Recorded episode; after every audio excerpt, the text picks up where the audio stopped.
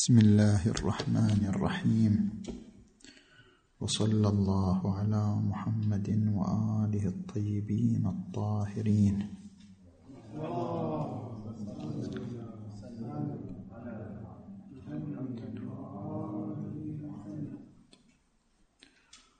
وصل الكلام إلى المناقشة في الدليل الثاني بالوجه الثاني.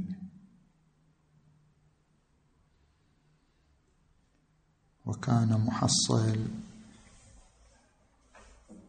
الدليل الثاني هو أنه لا يعقل أن تكون النفس قابلة وفاعلة من جهة واحدة.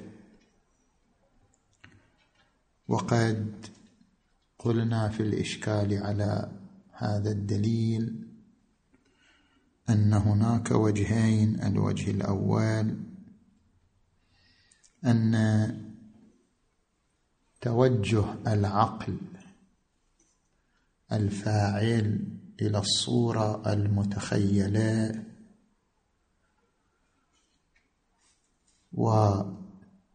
وتعلقه بالنقاط المشتركة في الصورة المتخيلة. موجب لتولد صورة كلية. بهذه الصورة الكلية يتصور ويرتسم العقل المنفعل. ومثلنا لذلك بالضوء حيث إن الضوء يقع على الأشياء فبوقوع الضوء عليها تصبح الأشياء ملونة بحسب خصائصها. كذلك العقل الفاعل يقع على الصورة المتخيلة فتتولد الصورة الكلية. هذا كان الوجه الأول. الوجه الثاني هل يجب أن يكون العقل الفاعل واجدا للصورة قبل إيجادها؟ إذ قد يقال بأن العقل الفاعل إما واجد لما هو مبدأ لفعليته أي إما واجد للصورة التي يريد إيجادها أو غير واجد لها. فإن كان واجدا للصورة فلا بد له من مدد فمن أين أخذ الصورة؟ إذا كان العقل الفاعل حتى يوجد الصورة الكلية يحتاج إلى مدد. فما هو مدده؟ اذا رجعنا للعقل الفعال يستمد منه ثم يقوم بإيجاد الصورة. وإذا قلتم لا هو ليس واجدا للصورة في حد ذاته. فيأتي الإشكال أنه إذا لم يكن واجدا للصورة فكيف يكون موجدا لها وفاقد الشيء؟ لا يعطيه. فإما أن يكون العقل الفاعل واجدا للصورة قبل إيجادها وهذا يعني استمداده من العقل الفعال. وإما أن لا يكون واجدا لها قبل إيجادها فهذا يعني أن فاقد الشيء يعطيه وهو محال. الجواب عن ذلك. لا يجب أن يكون العقل الفاعل واجدا للصور قبل إيجادها. لما لأن العقل الفاعل جزء علة فقط. بمعنى أن هذه الصورة الكلية حتى تتولد وحتى تتحقق في أفق النفس فهناك عناصر لا بد أن تجتمع. ما هي عناصر الصورة؟ العنصر الأول قابلية الصورة المتخيلة لتعلق العقل بها حيث إن الصورة المخيله متخيلة كما قلنا تتسم بنقاط مشتركة ونقاط خاصة. العقل الفاعل يأتي على النقاط المشتركة.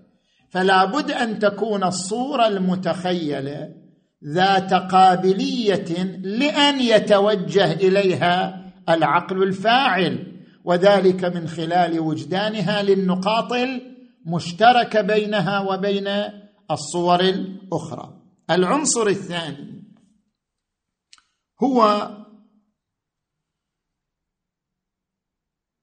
توجه عقل الفاعل الذي يعبرون عنه بالنفس العاقلة. في الفلسفة إذا عبروا بالنفس العاقلة يقصدون هذا مرتبة العقل. توجه العقل الفاعل ونزوعه نحو النقاط المشتركة من الصورة المتخيلة.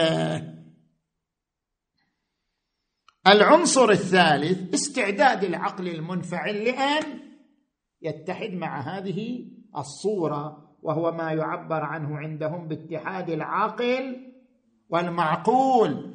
هذا العقل المنفعل لديه استعداد لأن يتصور بهذه الصورة الناشئة عن العنصرين الأولين. اذا ترى العقل الفاعل مو مفيض حتى لازم يصير واجد للصورة قبل إيجادها. مثله مثل الضوء كما ذكرنا. الضوء ما يحمل الألوان ويعطيها إلى الأشياء ابدا. الضوء يقع على الأشياء هي الأشياء فيها خصوصية. الضوء يقع على هذا الكتاب هذا الكتاب فيه خصوصية. إذا وقع الضوء عليه يتلون بلون البني. الخصوصية وين موجودة؟ في الكتاب نفسه. الضوء فقط يحقق التلون ولكن لا أن الضوء يحمل الألوان ويفيضها على الأجسام التي يقع عليها حتى يقال اذا الضوء لابد يكون واجد للألوان ثم يعطيها لأن فاقد الشيء لا يعطي. الضوء مجرد جزء علة. يعني الجزء الأول هو الكتاب بما يحمل من خصائص كيميائية معينة. هذه الخصوصية الكيميائية الموجودة في الكتاب إذا سطع عليها الضوء ظهرت بلون معين. فتوجه العقل الفاعل للنقاط المشتركة من الصورة المتخيلة مجرد شنو؟ جزء علة. ولذلك لا يجب أن يكون واجدا للصور قبل وجودها. المهم أن الصورة المتخيلة نفسها تحمل في باطنها خصائص مشتركة متى ما توجه العقل الفاعل إليها؟ تولدت منها شنو؟ صورة كلية. ولو كان المفيض لهذه الصورة الكلية هو الباري تبارك وتعالى. المهم بالنتيجة أن العقل الفاعل له دور وهو توجهه للنقاط المشتركة التي من خلالها تتولد هذه الصورة الكلية. بل فتحصل من ذلك أنه يمكن أن يكون الشيء الواحد قابلا وفاعلا وذلك بأن يكون هذا هذه النفس العاقلة عفوا هذه النفس العاقلة فاعلة للصور قابلة لها بلحاظين شنو؟ مختلفين. كما ذكرنا نحن فيما مضى فيما مضى إحنا نقضنا يعني أوردنا نقضا على ما ذكره العلامة الطباطبائي قدس سره وقلنا أن كون الشيء فاعلا وقابلا في آن واحد من جهة واحدة يا محال يا ممكن. إذا كان كون الشيء فاعلا وقابلا في آن واحد محال فكيف ذكر العلامة الطباطبائي أنه في النفس ما يسمى بالمثال الأصغر وأن هذا المثال الأصغر يصنع صورة ويتصور بها هو يصنعها وهو يتصور بها. كيف يكون قابلا وفاعلا في آن واحد؟ إذا قلتم ممكن المهم يختلف اللحاظ هو فاعل من جهة قابل من جهة اذا يمكن لقوة العقل الفاعل أن تكون فاعلا بمعنى أن تتوجه للنقطة المشتركة من الصورة المتخيلة والعقل المنفعل يكون شنو؟ قابلا لتلك الصورة فلا مانع من أن يكون الشيء قابلا وفاعلا بلحاظين. زين. نجي إلى مناقشة الدليل الثالث. سبق في الدليل الثالث. شنو الدليل الثالث كان؟ الدليل الثالث كان أن الصورة وجود مجرد والنفس وجود مجرد. وكل مجرد هو فعلي لا قوة فيه. وعلاقة الفعلي بالفعلي علاقة الحضور لا علاقة الصدور. بما أن الصورة مجردة فهي فعلية والنفس مجردة فهي فعلية. اذا علاقة الفعل بالفعل الحضور أن تكون الصورة حاضرة عند النفس لا أن تكون الصورة شنو؟ صادرة من النفس بل حاضرة عند النفس لأن علاقة الفعل بالفعل علاقة الحضور لا علاقة الصدور. طيب هذا كان الدليل الثاني. الآن إحنا عفوا الدليل الثالث. الآن إحنا في المناقشة. المناقشة للدليل الثالث تتركز في تحديد مبدأ الصورة. لا في سنخ وجودها. ليس البحث الآن في سنخ وجود الصورة. ما هو سنخ وجودها؟ هل هو مجرد؟ هل هو مادي؟ هل هو فعلي؟ هل هو على نحو القوة؟ هذا بحث في سنخ الوجود. بينما بحثنا الآن في وين؟ بحثنا الآن في مبدأ الوجود. ما هو مبدأ الصورة؟ خل يكون مبدأ الصورة عفوا خل يكون سنخ الصورة الفعلية التامة ما هو مبدأها؟ هل مبدأها العقل الفعال الذي هو خارج النفس أم أن مبدأ الصورة داخل النفس؟ وين مبدأها؟ بحث الآن في تحديد المبدأ وليس الآن البحث في كيفية الوجود وسنخ الوجود. فلنفترض معكم أن الصورة فعلية تامة. صحيح؟ والنفس فعلية تامة. لكن من أين جاءت الصورة؟ بحثنا في من أين أتت؟ وليس بحثنا الآن في أن علاقة الصورة بالنفس بعد وجود الصورة ما هو؟ روح قبل وجود الصورة من أين جاءت؟ فنحن ندعي في مقابل النظرية الإشراقية أن مبدأ وجود الصورة هو العقل الفاعل. توجه العقل الفاعل للصورة المتخيلة. أوجد صورة كلية. بعد أن وجدت الصورة الكلية فهي فعلية والنفس فعلية. صارت العلاقة بينهما علاقة الحضور. لكن هذه العلاقة والتي هي علاقة الحضور بعد وجود الصورة وفعليتها لا تنافي أن يكون مبدأ الصورة هو قوة من قوى النفس. خش المهم هو الدليل الرابع.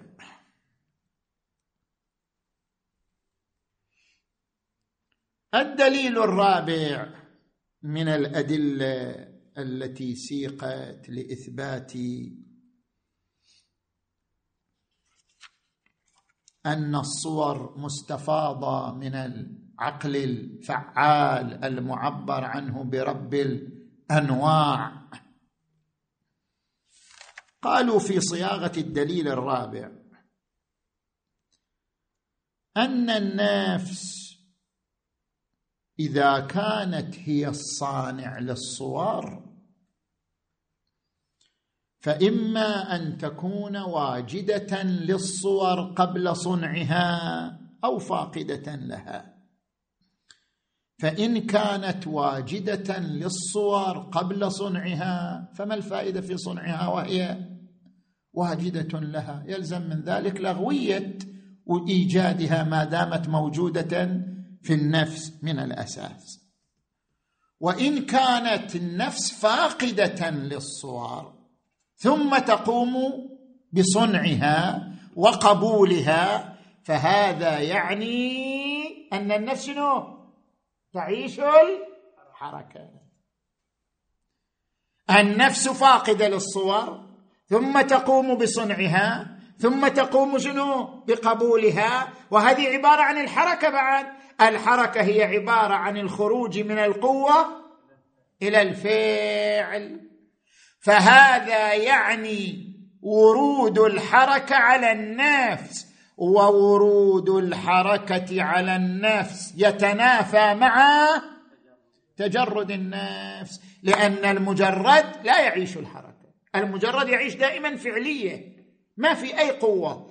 المجرد يساوي الفعلية التامه لا يعيش قوة ولا حركة بخلاف الماديات التي تعيش الحركة وتنتقل من طور إلى طور. فهل النفس مادية حتى تعيش الحركة؟ هذا كان الدليل الرابع. الجواب هذا الدليل هو الذي نطيل في الإجابة عنه لأنه يرتبط ترتبط نكاته بسائر الأدلة. والجواب عن هذا الدليل بذكر أمور. زين. الأمر الأول هل المادة متقومة بالحركة وعدم قبول القسمة؟ حيث مر علينا سابقا عندما ذكرنا الأدلة التي ذكرها صاحب الأسفار الملا صدرة والملا هادي السبزواري أدلة تجرد شنو؟ الصورة. كيف نثبت أن الصور مجردة وليست مادية؟ وكان من أبرز هذه الأدلة أن المادي يقبل الانقسام والصورة لا تقبل الانقسام فالصورة مجردة.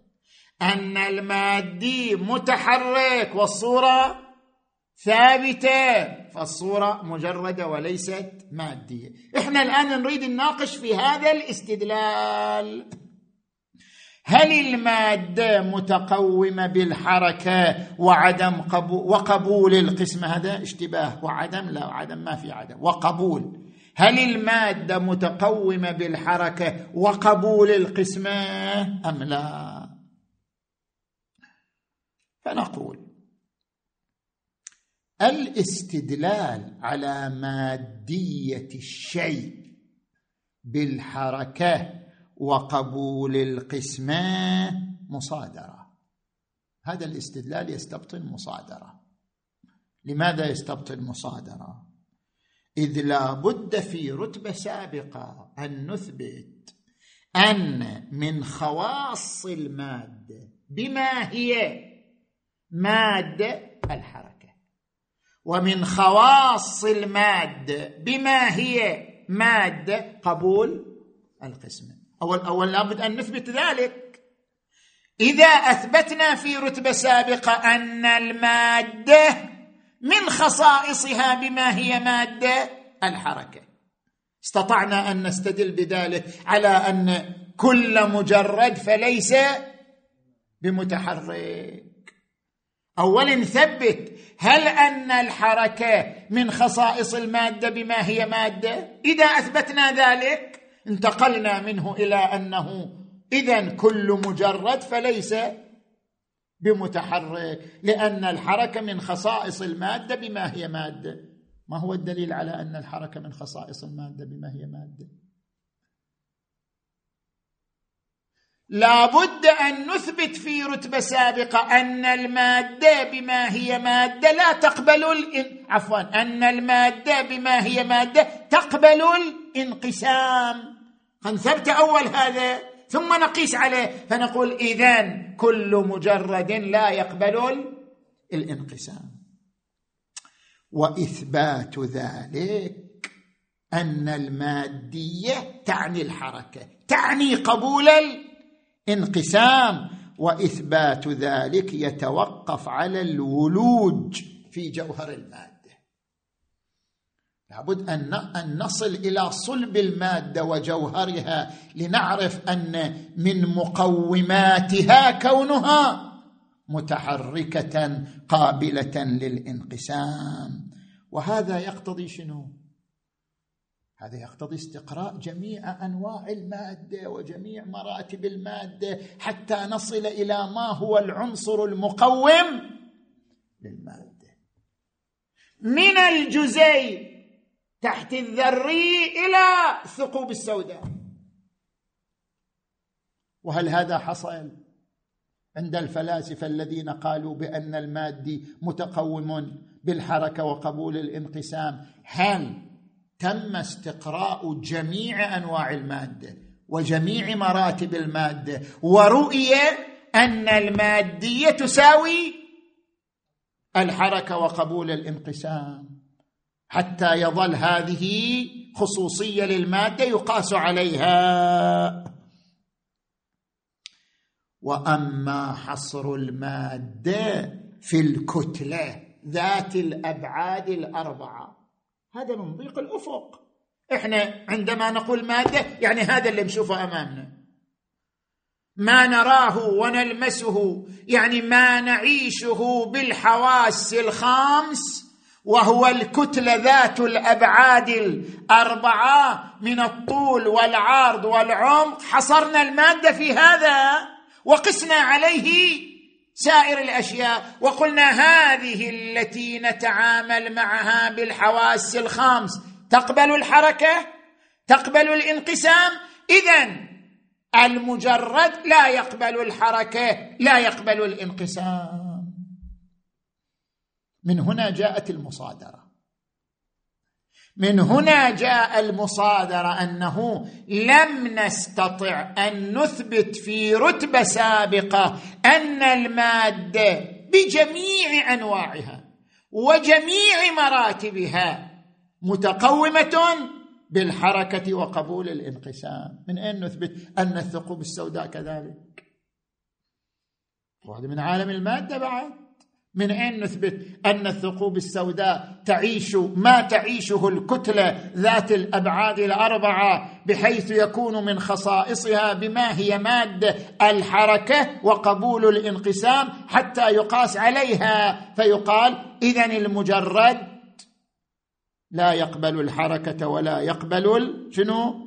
الانقسام. فلو قال قائل في المقابل البحث مجرد احتمالات. ما عندنا بيدنا شيء. فلو قال قائل في المقابل كل موجود محدود ما سوى اللا محدود فهو يقبل الحركة. ماديا أو مجردا. كل مح كل وجود محدود ما سوى اللا محدود فهو يقبل الانقسام. غاية ما في الأمر حركة كل شيء بحسبه. حركة في عالم المادة تعني الخروج من قوة إلى الفعل إلى كمال مادي. الحركة في عالم المجردات تعني الخروج أيضا من القوة إلى الفعل لكن إلى كمال غير مادي. عالم المادة يقبل الانقسام المادي. عالم المجردات يقبل الانقسام بحسب عناصره وعالمه الخاص به. اذا مجرد أننا نقيس على المادة المحسوسة وهي الكتلة ذات الأبعاد الأربعة ونرتب الآثار عليها ونقول بأن المجرد ليس بمتحرك ولا قابل للانقسام هذا استدلال مستبطن للمصادرة. زين. نجي إلى الأمر الثاني هذا كان الأمر الأول.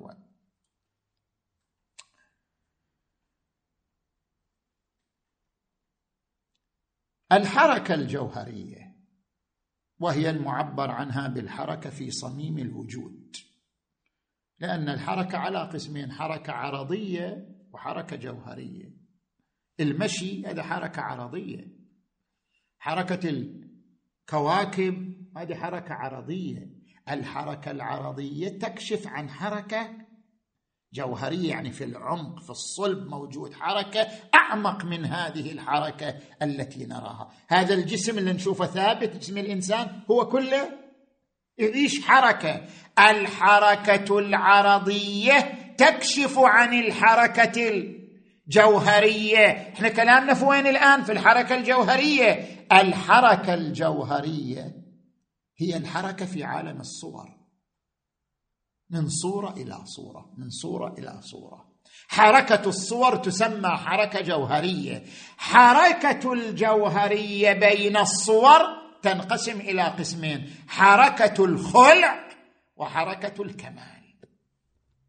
كيف يعني حركة الخلع وحركة الكمال؟ المادة تتحرك لكن حركة المادة حركة خلع. سبق في الدروس السابقة أن قلنا شيئية الشيء بصورته لا بمادته تاخذ مادة خشبية. هذه المادة الخشبية كيف تصير شيء؟ بصورتها. الآن صورتها شجرة الآن صورتها طاولة الآن صورتها سرير هي نفس المادة. الآن صورتها كرسي. مادة واحدة تتحرك في الصور. من صورتين إلى صورة. حركة المادة بين الصور تسمى حركة خلع. تخلع صورة وتلبس صورة أخرى. حركة المادة حركة بين الخلع واللبس. وهي في كل صورة شيء. غير الشيء الآخر. عندما تكون كرسي هي غير عندما تكون طاولة هي غير عندما تكون سرير هي غير عندما كانت شجرة. حركة المادة بين الصور حركة جوهرية وهي في كل صورة شيء غير الشيء الآخر. فالمادة تتحرك حركة جوهرية. حتى هذا الجسم البشري منذ أن كان نطفة إلى أن أصبح علقة إلى أن أصبح مضغة إلى أن أصبح عظام إلى أن أصبح جسم إلى أن أصبح إنسان. هو يخلع صورة ويلبس صورة. فهي حركة جوهرية تدور بين الخلع واللبس. هذه حركة جوهرية. النفس أيضا فيها حركة جوهرية. ولكن ليست حركة خلع حركة تكامل. يعني شلون حركة تكامل يعني ما تخلع الكمال الأول وتلبس الثاني بل تضيف الكمال الثاني للكمال الأول. النفس البشرية من خلال القوة العاقلة تخرج من علم إلى علم ومن صورة إلى صورة ومن مرتبة إلى مرتبة من دون أن تخلع المرتبة السابقة وإنما تضيف إليها المرتبة اللاحقة. وهذا هو الفارق بين حركة الخلع وحركة الكمال. وإلا فكلاهما حركة جوهرية. النفس في حركتها الجوهرية في صميم وجودها تنتقل من صورة إلى صورة ومن معلومة إلى معلومات.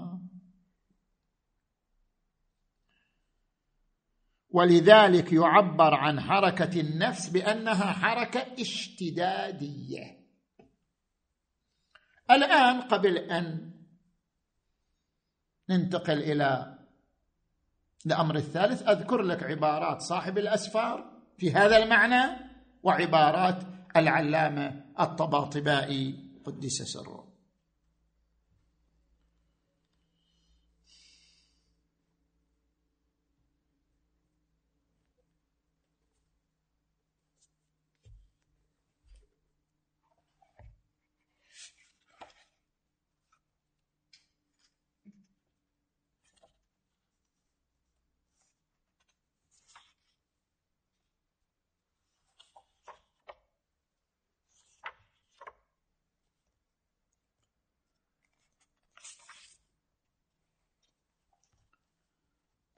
صاحب الأسفار في الجزء الثالث من ثلاثمائة وتسعة عشر. قال وليس حصول الصور الإدراكية صور اللي ترتسم في اذهاننا وليس حصول الصور الإدراكية عقلية أو حسية للجوهر المدرك وهو النفس كحصول الدار والأحوال والأولاد لصاحب الدار والمال والولد. مو مثل هذا والله أنا ما كان عندي دار صار عندي دار. والله أنا ما كان عندي سيارة صار عندي سيارة. زين؟ حصول الصور مو مثل هذا الحصول. ليش؟ يعلق. فإن شيئا من ذلك الحصول ليس في الحقيقة حصولا لذات لدى ذات أخرى وإنما هو حصول إضافة. كان واحد صار اثنين كان واحد صار واحد وسيارة. كان واحد صار ثلاثة واحد وسيارة. ها؟ ودار. يعني وهي ما زالت وجودات شنو منفصله كل واحد منفصل عن الثاني. الجسم شيء والسيارة شيء والدار شيء آخر. هذا ما يسموه حصول. هذا ليس حصول ذات لذات وإنما هو اجتماع في الوجود. كان واحد اجتمع ويا السياره والدار والخبز والقشطة والجبنة. زين؟ نعم حصول الصورة الجسمانية الطبيعية للمادة التي تستكمل بها وتصير ذاتا محصلة أخرى يشبه الحصول الإدراكي. يقول ذاك اللي هو حركة المادة بين الصور هو ذاك اللي يشبه الإدراك. مثل شنو؟ البذره صارت شجرة. كانت شيء اسمه البذره صارت شيء آخر اسمه شجرة. نعم حصول الصورة الجسمانية الطبيعية للمادة التي تستكمل بها وتصير ذاتا محصلة أخرى يشبه الحصول الإدراكي. كيف يشبه؟ الآن يبين. فكما أنه ليست المادة شيئا من الأشياء إلا بالصور. ما تصير المادة شيء إلا بالصور. وليس لحوق الصور بها لحوق موجود بموجود. بأن تنتقل من أحد الجانبين إلى الآخر. كان الكتاب في هالمكان خلينا في هالمكان. لا مو هذا معناه الحصول. اذا شنو معناه؟ بل بأن تتحول المادة من مرتبة النقص إلى مرتبة الكمال كانت بذرة فأصبحت شجرة. كان خشب مرمي أصبح طاولة. تحول من نقص إلى كمال. فكذلك حال النفس. في صيرورتها عقلا بالفعل. بعد أن كانت عقلا. هو يقول هو يقول صاحب الأسفار أن النفس تتحرك من القوة إلى الفعل. هو قاعد يقول شوفوا عبارته. وكذلك حال النفس في صيرورتها عقلا بالفعل بعد كونها عقلا بالقوة. يعني يقول هذه الحركة اللي شفناها في المادة هي تشبه تماما. الحركه الموجوده في النفس بين الصور. كانت عقلا بالقوة أصبحت عقلا شنو؟ بالفعل. هذا كلام صدر المتألهين الشيرازي. زين. نجي إلى ما ذكره الحكماء في شرح كلام صدر المتألهين. شو يقول الحكماء؟ قرأ لك هذه العبارات. هي واضحة مو مو صعبة مثل عبارته إن النفس قبل حصول أي إدراك لها. خلينا نقول شنو؟ نقول في الأسبوع الثاني عشر من الأسابيع الجنين.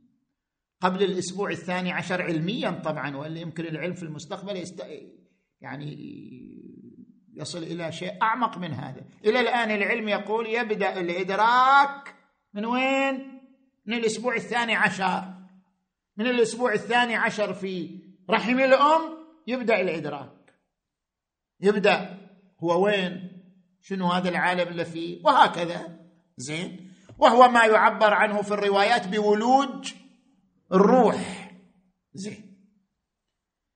النفس قبل أن تدرك أي شيء بعدين ما تدرك مجرد نبات. من نطفة فع... نمو نباتي محض. من نطفة إلى علقة إلى مضغة إلى جسم. مثل نمو النبات تماما. النفس قبل حصول أي إدراك لها تكون جسمانية. جسم محض مادة محضة. وبحصول الإدراك الحسي لها تحس بالرحم. أو الخيالي لها تصير ذات تجرد مثالي. تكتسب مرتبة من مراتب التجرد يسمى التجرد المثالي. من دون أن تتبدل مرتبتها الجسمانية. ما زالت محتفظة بالمرتبة الأولى وهي الجسمانية وإنما اكتسبت مرتبة أخرى وهي مرتبة المثالية. زين. بل تكون تلك المرتبة باقية على ما كانت عليه. وإنما النفس تنال مرتبة أخرى هي مرتبة المثال مضافا للمرتبة الجسمانية. ثم النفس بحصول صورة معقولة لها. طورت طلع من بطن امه صار يدرك الصور المعقولة. مو بس الصور المحسوسه والخيالية. صار ينتزع أشياء كلية. هذه جسم اذا في شيء اسمه جسم. هذا مثلا غذاء اذا في شيء اسمه غذاء وهكذا. صار ينتزع صور كلية. كذلك النفس بحصول صورة معقولة لها لا تتبدل وتتحول إلى وجود آخر بل هي باقية على حالتها الأولى. إلا أنها تزيد مرتبة أخرى فوق المرتبة التي كانت لها. فالنفس التي كانت ذات مرتبتين مرتبة الوجود الجسماني النباتي ومرتبة الوجود المثالي نالت مرتبة أخرى وهي مرتبة الوجود العقلي.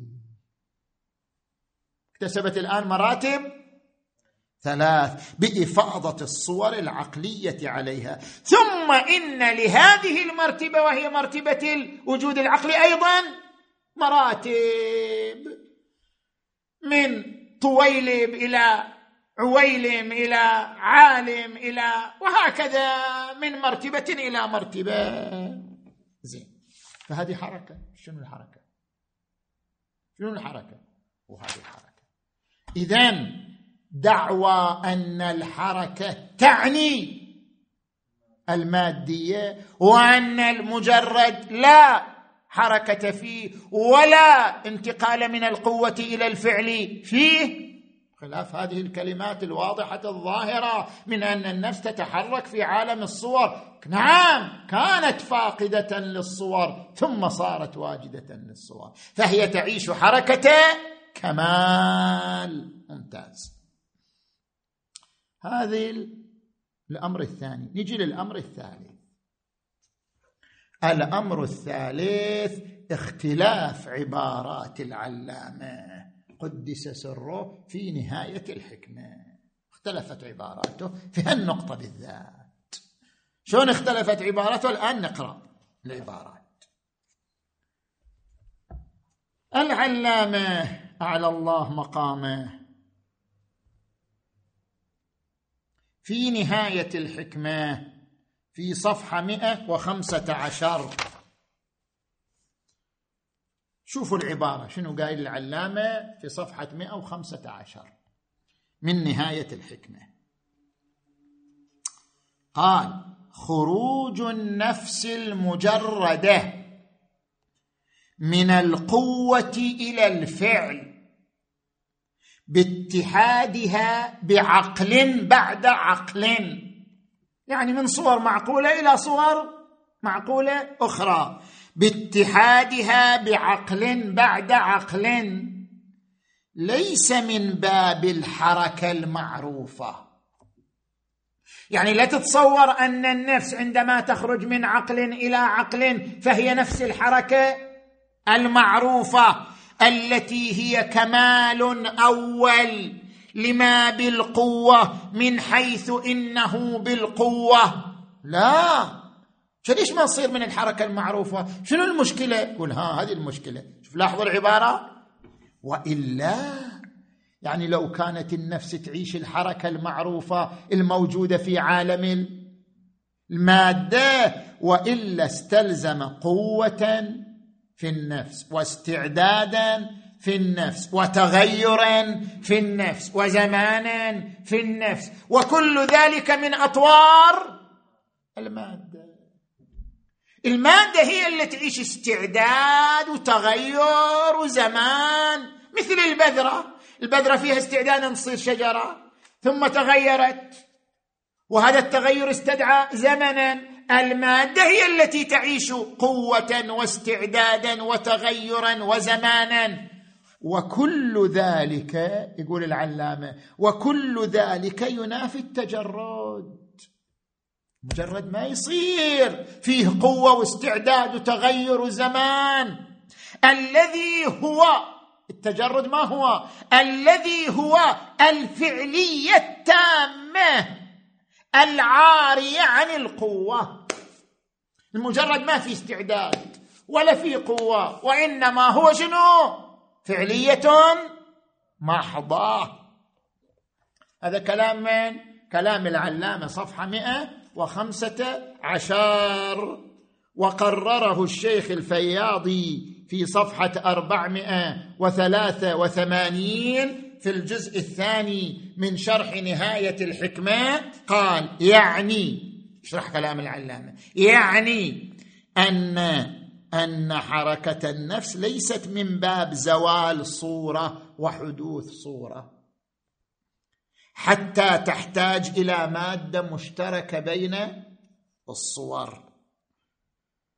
وإنما هي يعني حركة النفس اشتداد وجود النفس بوجدانها كمالا بعد كمال. من دون أن يزول عنها كمالها السابق. زين هذه العبارة الأولى للعلامة. إنجيل العبارة الثانية عبارته الثانية.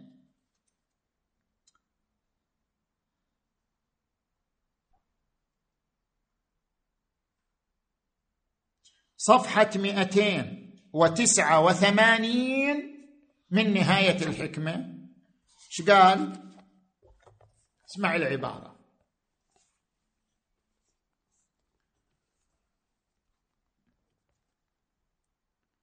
لو كانت النفس المجردة مجردة تجردا تاما ذاتا وفعلا. مثل العقل الفعال العقل الفعال يعتبره مجرد تجرد تام ذاتا وفعلا. لتم ما أفيد. وكان إشكالي قاعد يجاوب عن الإشكال. لكنها يعني النفس مجرد ذاتا ومادية فعلا. النفس هي في حد ذاتها مجردة لكن أفعالها كلها عبر شنو؟ الحواس الخمس. والحواس الخمس أمور مادية فهي مجرد ذاتا لا فعلا بل فعلها عن طريق وسائط مادية. خب لكنها مجرد ذاتا ومادية فعلا. ولأن النفس لتجردها ذاتا تعقل ذاتها بالفعل. عقل النفس لذاتها هذا بالفعل. وأما تعقلها لغيرها إذا النفس تريد تعقل علم الرياضيات أو تريد تعقل علم مثلا الفلسفة شلون تعقله لذاتها؟ قل لا وأما تعقلها لغيرها. شوفوا العبارة الآن وقارنوها بالعبارة السابقة. فيتوقف على خروجها من القوه إلى الفعل. يعني النفس فيها شنو؟ فيها قوة بعد شنو؟ خرجت من القوه إلى الفعل. فهي يتوقف على خروجها من القوة إلى الفعل تدريجا. بحسب الاستعدادات. يعني فيها أيضا شنو؟ استعداد. بحسب الاستعدادات المختلفة التي تكتسبها. ولذلك الشيخ الفياضي قال هذا اختلاف واضح. ذكر الشيخ الفياضي نعم في الجزء الرابع من شرحه لنهاية الحكمة صفحة ألف وتسعة عشر. قال بعد ما قال العلامة فيتوقف على خروجها من القوة إلى الفعل. تدريجا قال الشيخ الفياضي؟ قال هذا اعتراف منه بحركة النفس. ونظيره ما سيأتي في الفصل التاسع عشر من المرحلة الثانية عشر حيث قال وعالم المادة لا يخلو ما فيه من الموجودات من تعلق بالمادة تستوعبه الحركة. يعني كل ما هو موجود في عالم المادة يخضع للحركة. وصرح في أول الفصل الثاني والعشرين بأن الصور الموجودة في عالم المادة متعلقة بالمادة إما ذاتا وفعلا أو فعلا. وهذا صريح في كون النفس من موجودات عالم المادة. إذا النفس من موجودات عالم المادة وكل موجودات عالم المادة تعيش الحركة. إذا النفس تعيش الحركة. ثم قال شيخ الفياضي صفحة 1020 قال فتذكر ما مر منه اللي قريناه الآن قبل شوية فتذكر ما مر منه في الفصل الخامس من المرحلة السادسة من إنكار الحركة في النفس وأنها تنافي التجرد. ولذلك علق الشيخ الفياضي الآن في شرحه على أنه في صفحة 384 من الجزء الثاني في شرحه لنهاية الحكمة قال لكن لا يخفى عليك أن ما ذكره ليس إلا من الحركة المعروفة. شنو الحركة المعروفة بعد؟ حتى تقول حركة النفس غير الحركة المعروفة. الحركة هي خروج من القوة إلى الفعل وأنت قد اعترفت بأن في النفس قوة واستعدادا. إذا انطبق عليها ميزان حركة المعروفة. كيف وقد اعترف بخروج النفس من القوة إلى الفعل؟ وكلم يعني لا تفكر أن هذه الكلمات بس كلمات العلامة. يقول الفياضي وكلمات صدر المتألهين مشحونة بذلك. يعني بوصف النفس بالحركة من القوة إلى الفعل. لاحظ قوله في حركة جوهر النفس من فروع اتحاد العاقل والمعقول الأسفار الجزء الثامن صفحة 11 و12 فتلخص مما مضى. أن النفس تعيش حركه تكامل من القوة إلى الفعل. وهذه الحركة من كمالها أيضا أنها شنو؟ أنها تعيشها وبسبب هذه الحركة تكون النفس قابل وفاعل فهي في مرحلة القوة قابل وهي في مرحلة الفعل فاعل. النفس تعيش حركة فهي قابل وفاعل في كل لحظه قابل لما ستفعله ثم تصبح شنو؟ فاعلة له بالفعل وهكذا. هذا تمام الكلام في المحور الثاني. ما وصلنا للمحور الثالث. وش بيدي بعد أنا؟ بعد لا أطيل عليكم لأن قريب الساعة. أخذنا مو 53 دقيقة. والحمد لله رب العالمين. وصلى الله على محمد وآله الطيبين الطاهرين.